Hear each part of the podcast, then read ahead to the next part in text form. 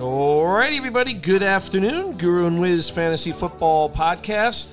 Hopefully, uh, you have all been listening and beginning to prepare for your 2022 NFL fantasy football season.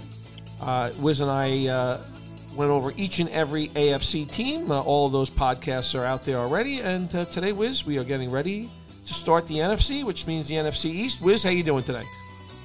Yeah, doing well. Hope you are. Uh, hope you are as well. And uh, yeah, looking forward. The NFC is a little bit different. Uh, it just seems the AFC has the star teams, the star players, the star fantasy players. But I think there are, uh, you know, some diamond in the rough players in the NFC, and uh, we're going to go through each team, and uh, we're going to try and see if we could, uh, you know, weave our way through it and uh, come up with some uh, interesting players this year in fantasy football. Yeah, I would agree with you in that uh, when you do look at the two conferences stacked up against one another, I think you know if we looked at a top ten teams in the NFL at this point in time, I think most of them we would see in, in the AFC.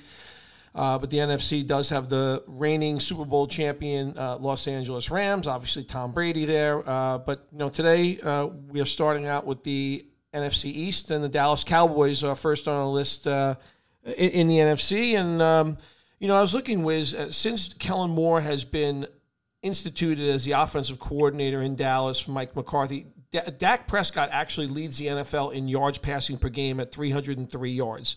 Uh, I think the one thing that has happened with Dak Prescott is he's probably not running the football as much as he used to, and that kind of post post injury, I think that's the case, and uh, I, I I think that's probably by design rather than by accident. Um, but this is certainly uh, a potent offense, but an offense that is going to be going undergoing some change. But but when you look at Doc, Dak Prescott, Wiz, do you think he's kind of one of those quarterbacks? I, I happen to think yes, he is.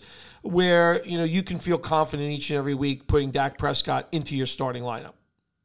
Yeah, I think that's right, and, I, am wondering if uh, another year removed from that injury, that that really brutal injury that he that he suffered if he's not going to maybe you know with the with the offense that they have, if he's not going to run a little bit more, uh, getting back to what he was doing the years prior to the injury. Uh, so yes, he's a he's a quarterback one. Feel confident starting with him.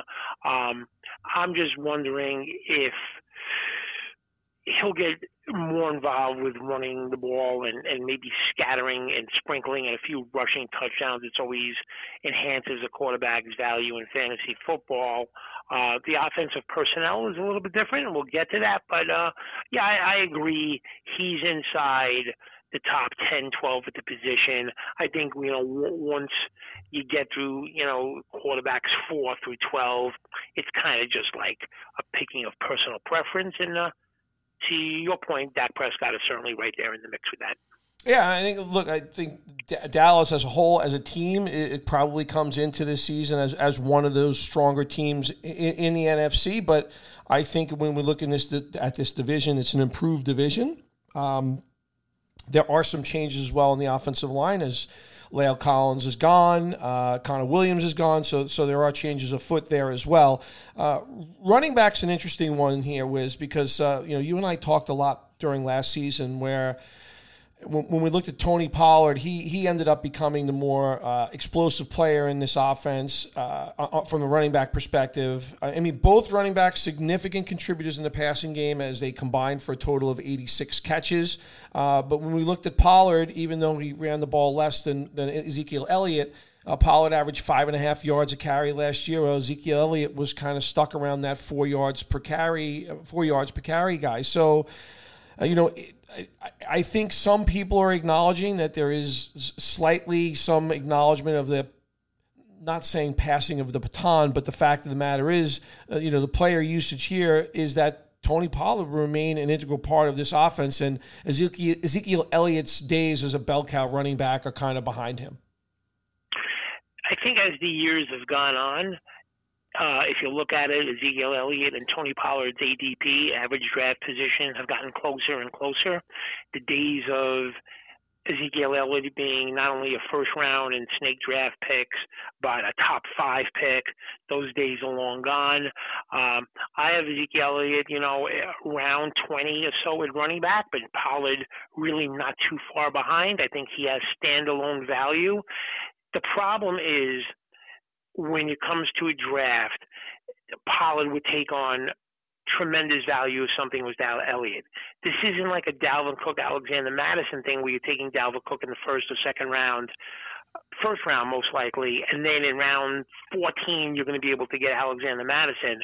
Pollard's got standalone value, so if you really want to invest and have the backup in case something was to happen to either one, you have to use two fairly high draft picks. Elliott in the first couple of rounds, whatever, round three, round four, and Pollard has standalone value maybe as a flex player on his own with Elliott playing. So their draft average draft positions have gotten closer. To me, it's kind of a situation to avoid, I think, for the most part, because if you really want to feel secure and get both players, it's going to cost you a lot of draft equity. So um, but I have no problem if somebody feels like Pollard has flex value and the upside where if something has to Elliott, he becomes a top 10 to 15 running back, and they want to draft Pollard as standalone value. I'm just thinking if you're looking about them as a duo, it's really going to be difficult to uh, to get both players. Yeah, I think you look also, there's not a lot of depth in that running back room at this point in time, right? Behind these two guys, it's not like you see. Uh, uh it's not like you see other running backs that are going to be getting carries. Obviously, if an injury were to occur to one of those players, there would be a need to address the situation. But as it stands right now, uh, the running back room behind the two guys that we're talking about is, is quite thin. Yeah, there's no question about that. And uh, you know, moving moving to wide receiver, CeeDee Lamb is is just a player that I liked. You know, um, back in his college days, and he, he's he's just a terrific player. Now is the alpha guy, uh, the alpha one receiver for the Cowboys. He is right on the cusp of top ten to twelve at the position. Um, I think I have him ranked somewhere between ten and fifteen. Um, you know, somebody wants to argue that he's certainly inside the top twelve. I could see it.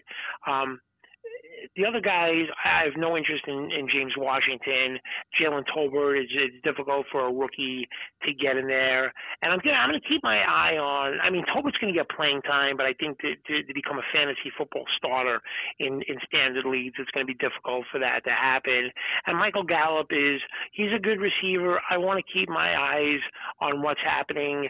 I think he's probably he may play at the beginning of the season, but he's not going to be up to full speed until probably week four or five, where a month of the season has gone by. But I'm going to keep my eye on on that one, how he looks, and and uh, if he starts the season on the pup list, or if he's ready to go week one. If that case, he could be a wide receiver three. But um, CeeDee Lamb is the only one at this point that you could really have any confidence in um, in drafting and starting every single week. Yeah, Amari Cooper's gone. Uh, I personally have CeeDee Lamb in my top ten uh, because I think the fact that you know some of the things that you just discussed uh, make me and that kind of, and, and, also affects the tight end position here as well, makes CeeDee Lamb a, a much more attractive target and the one thing was on this team is now 200 targets from the previous season. You talked about Gallup, who's going to be slow coming back. But Cedric Wilson has also gone 60 targets last year, 104 targets last year for Amari Cooper. That has to be replaced. So someone's going to have to fill that need. Now, whether if it's distributed more between CeeDee Lamb and Dalton Schultz and the running backs, or one of these other guys steps up, I think that's something that we all need to watch for. Noah Brown is another wide receiver on this depth chart. And you mentioned Tolbert and James Washington, who every once in a while displayed some explosive plays down the field uh, with the Pittsburgh Steelers, but that's been actually something that we haven't seen the last couple of seasons. But no matter what, there's 200 there's 200 targets that need to go elsewhere, uh, and, how that get dis- gets distributed is, is what I'm most interested in. Uh, I, like you said, the guy that is going to be the biggest beneficiary in my eyes is going to be CD CeeDee Lamb and probably the tight end, uh, which we'll get into next so Dalton Schultz is one of the most interesting guys, not only in the Cowboys for me to try and analyze this year, but in the entire NFL, because I think there are two schools of thought, right? One is to what you were just saying. There are a ton of targets that have to go to somebody. So can the case be made that he belongs in that top five discussion at tight end? Is he up there with Pitts and Waller and George Kittle because of the volume? Another school of thought is the Cowboys were able to create tremendous matchups because they had Gallup, Amari Cooper, and CeeDee Lamb, and they were able to really disguise, make some good, you know, mismatches against defenses. Now, when you're looking at the Cowboys and you're trying to attack them from a defensive perspective, CeeDee Lamb is enemy number one, but Dalton Schultz is right behind that. So, my question to you is, which school of thought are you leaning towards? Is it going to be overwhelming value volume puts this player in that grouping in the top five conversation, or with defenses paying more attention to him, do you put him more with Goedert and Freiermuth and those type of guys? Yeah, I, I, I, I just have that. Uh, my sense is that the confidence in the player has grown markedly over the last couple of seasons, and I'm expecting another jump up in, in, in volume for Dalton Schultz.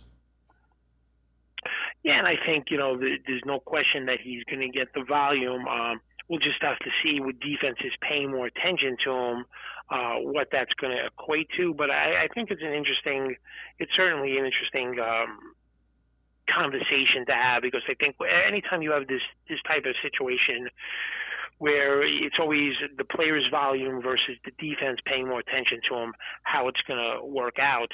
Um, going to special teams for the Cowboys. I guess the best thing that the Cowboys have going for them is that they're going to be playing Daniel Jones and Carson Wentz four times a year, and Jalen Hurts as well. But I think Jalen Hurts is a little bit more careful with the football. Uh, the Cowboys kind of got really burnt with that Nick Gregory situation, but their defense is still good. I mean, uh, you know, you have two tremendous playmakers with Micah Parsons and, and Trevon Diggs on the defensive side of the football. I feel the Cowboys should be drafted in all formats as a defense that you could start week in, week out, certainly inside the top 10.